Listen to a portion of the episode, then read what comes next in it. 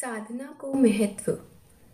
यह जो सत्संगों में खुलकर कुछ कहने की बात का समय होता है, यह इस सत्संग में अंतिम कार्यक्रम है। इसमें जो बातें कही गई हैं, वे अनुभव में आई हुई हैं। साधना करने के लिए इन पर विशेष ध्यान देना और खूब मनन करना बहुत आवश्यक है। मंत्र का महत्व मैंने वर्णन किया है। इसका बहुत ही मनन और अध्ययन करना चाहिए। तीन बातें हैं। काल का विचार ना करें, अंतर न डालें, कमी न आने दें। मैं तो चाहता हूँ कि इसको न छोड़ें। किसी से मिलना या काम हो तो फिर यह काम इन सबसे पहले करें। भजन पाठ के काम को गौण ना बनाएँ। अगर कोई गौण बनाता है तो समझो भावना नहीं है। यदि आप किसी के घर जाओ और वह आपसे बात न करे, किसी और से ही बातें करता रहे तो आप बुरा मानोगे और यदि आत्मसम्मान का भाव है तो फिर कभी नहीं जाओगे। इसी प्रकार आपने आह्वान किया और फिर ध्यान न दिया तो फिर वह मंत्र का अधिष्ठाता क्यों आए? इस काम को अच्छे से अच्छा सिनेमा न रोके, संबंधी न रोके। कोई और काम कितना ही आवश्यक क्यों न हो, इसे न रोक सके। भक्त भावना वाला तो स्वयं जान सकता है, वह इसमें अंतर क्यों डाले? यहाँ तो यह होता है कि मैं इसको नहीं छोड़ूँगा, करता रहूँगा। यदि वह पूरा निश्चय नहीं करता तो पक्का नहीं है। इसी प्रकार सत्संग में भी आना हो तो यह नहीं कि हो सका तो आऊँगा। जो ऐसे कामों में देर करता है, वह अधिकारी नहीं।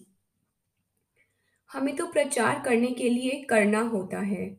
अन्यथा यह भी बात है कि अधिकार इसमें है या नहीं। भजन के काल को तो ऋतु के अनुसार परिवर्तित किया जा सकता है। निसंदेह आजकल काम बढ़े हुए हैं नई नई प्रथाएँ चल पड़ी हैं। पहले समय में तो केवल दही से रोटी खाली इस प्रकार का साधारणपन सादापन था। अब चाय भी चाहिए और पहले तो लोग पान भी नहीं खाते थे। पान खाने वाले के घर की पौड़ियों की ओर देखें तो वहाँ होली खेली हुई होती है। यह बड़ा गंदापन है। पान खाने वाले के दांत मुँह बहुत बुरे लगते हैं। खैर, मैं आगे चला गया पान की बुराई में। वैसे मैं इन बातों को कोई महत्व नहीं देता। कहने का अभिप्राय तो यह है कि यदि प्रातः समय नहीं मिला तो बाकी फिर बाबूजी के दफ्तर जाने के बाद मिलता है। काम होते हैं, काम तो स्त्रियाँ पहले भी बहुत करती थी। प्रातः उठकर चक्की चलाती, दूध निकालती, दही बिलोती, पर ये सब काम होने पर वे समय पर उठती थी। तो फिर सयानी स्त्रियाँ बाबूजी के दफ्तर जाने के बाद के समय को भजन के लिए निकाल लेती हैं। यदि वे इसको सहेलियों का समय बना लें तो ठीक नहीं, और बाज़ार जाने का समय बनाएँ तो भी अच्छा नहीं। भजन के समय को अपनी स्थिति की सुविधा के अनुसार बदल सकते हैं, लेकिन छोड़ना नहीं। देखो, जो अधिक प्रगति करते हैं, वे विद्यार्थी अपना समय पढ़ाई पर लगाते हैं। अन्य तो केवल कॉलेज में जीवन बिताते हैं, फिर कितनी बार फेल क्यों ना हो? उसकी आलोचना तो उचित है जो विशेष समय ना दे। जो बारह बजे सोए और फिर तीन बजे प्रातः उठा, उसने यदि आधा घंटा भजन किया तो उसकी आलोचना क्यों? जो लड़के कम पढ़ते हैं, वे ही हड़ताल करते हैं। जो निकम्मे होते हैं और चार चार सिनेमा देखते हैं, उनको तो जीवन से भी प्यार नहीं और पैसे से भी नहीं।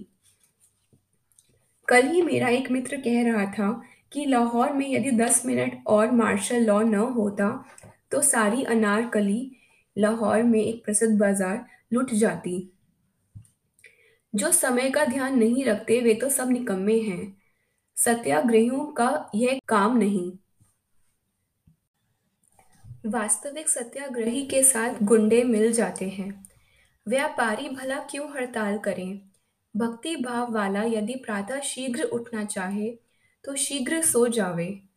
वह क्यों मेज पर बातें करता रहे और फिर आलोचना करे तो उस आलोचना का क्या अर्थ?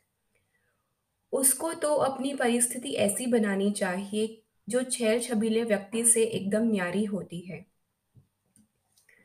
अपने काम के अनुसार जो परिस्थिति को न बनावे, वह अपने काम में ही सफल नहीं होता, फिर भक्ति में कैसे हो? ऐसा समझना चाहिए और नियम को ठीक बनाना और फिर उसका पालन करना, ऐसा कोई समझ ले तो बहुत ठीक। एक माई ने एक साधु को कहा कि मन नहीं लगता। साधु ने प्रश्न किया कि कितना समय लगाती हो? माई ने उत्तर दिया कि प्रतिदिन तो नहीं, पर कभी कभी पाँच दस मिनट बैठती हूँ। साधु ने कहा कि आपने जब यह समझ लिया है कि समय लगाना है तो फिर भजन के समय किसी शो में जाने का हट क्यों करो? क्यों जेवर खरीदने जाने की हट करो और क्यों दूसरे हटों में मन को लगाए रखो? जब बादल गरजते होते हैं और बिजली कड़कती होती है तो रेडियो की आवाज़ अच्छी प्रकार नहीं आती। इसी प्रकार जब दिन के समय मन में बड़ा कोलाहल हो रहा हो तो दूसरी तरंगे पैदा होती हैं और फिर दैवी कृपा के तरंग टूटते हैं। इसीलिए साधु प्रातः के समय की प्रार्थना को कहते हैं, किंतु राम कृपा की अंत में दीवार भी बन जाया करती है। पर साधारणतः प्रातः का समय ही ब्रह्म समय होता है। इस बात का जो ध्यान रखकर बैठे यदि तब भी लाभ न हो तो फिर हरि दरबार की वह शान नहीं रहती। कृपा फिर अवश्य ही होती है। सत्कार और आदर के साथ उसको विद्यमान जाने। शुभ कर्मों में उसकी कला सदा विद्यमान होती है और सहायक होती है। विश्वास के नेत्रों के सामने यह बात होनी चाहिए। हम कीर्तन में भी यह बात लाना चाहते हैं। हमारी तो यह भावना है कि भगवान कीर्तन में साथ गाए बजाए। हे हमारे देव, हमारे कुंड के चारों ओर बैठ और आप तू हवन कर। मैं तो भक्त का ऐसा अधिकार मानता हूँ। वेद तो कहते हैं, भक्त तो देव को सेते हैं। यदि ऐसी लख परख न हो तो अनाचार से, भ्रष्टाचार से संसार डूब जावे। स्वयं नाच सुनाई देता है, जब भक्त इसके लिए हृदय खाली करता है। वेद में कहा है, मैं बोलता हूँ, देव से सेव किया हुआ। यह सत्य कहा है, लख परख कर कहा है, यूँ ही कुछ हाका नहीं गया। आचार्यों को मैं दर्शक नहीं मानता, वे तो दलीलों के क्षेत्र में रहते हैं।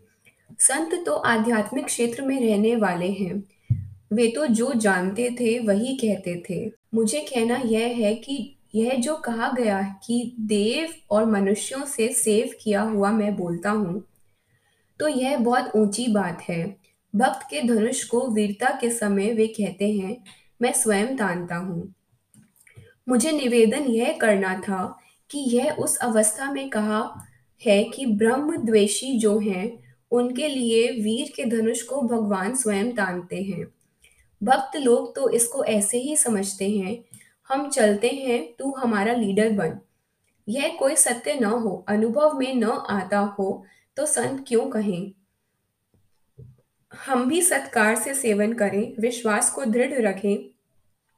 तो ऐसा करवा सकते हैं और फिर बड़े भाव स्फुरित होंगे और बड़ा बल आएगा। साधना करने से बड़ा लाभ होता है। अपनी स्थिति बनाना हमारे वश की बात है। यह क्या हुआ कि वही आसन जो स्थान स्थान मारा मारा फिरे, वही फिर प्रार्थना का बन जावे। अवतारों के चित्रों को भी ठीक स्थान देना चाहिए। हम एक इसका सिद्ध चक्र बना रहे हैं, फिर हम उसको सजावट के लिए नहीं लगाने देंगे। अभी श्री अधिष्ठान नहीं बने थे। अपनी परिस्थिति को बड़ा अच्छा बनाना चाहिए। ऐसी रचना से बड़ा लाभ होता है। और आप तो फिर इन सब बातों को जानते ही हैं। मैंने तो केवल इनको दोहराया है।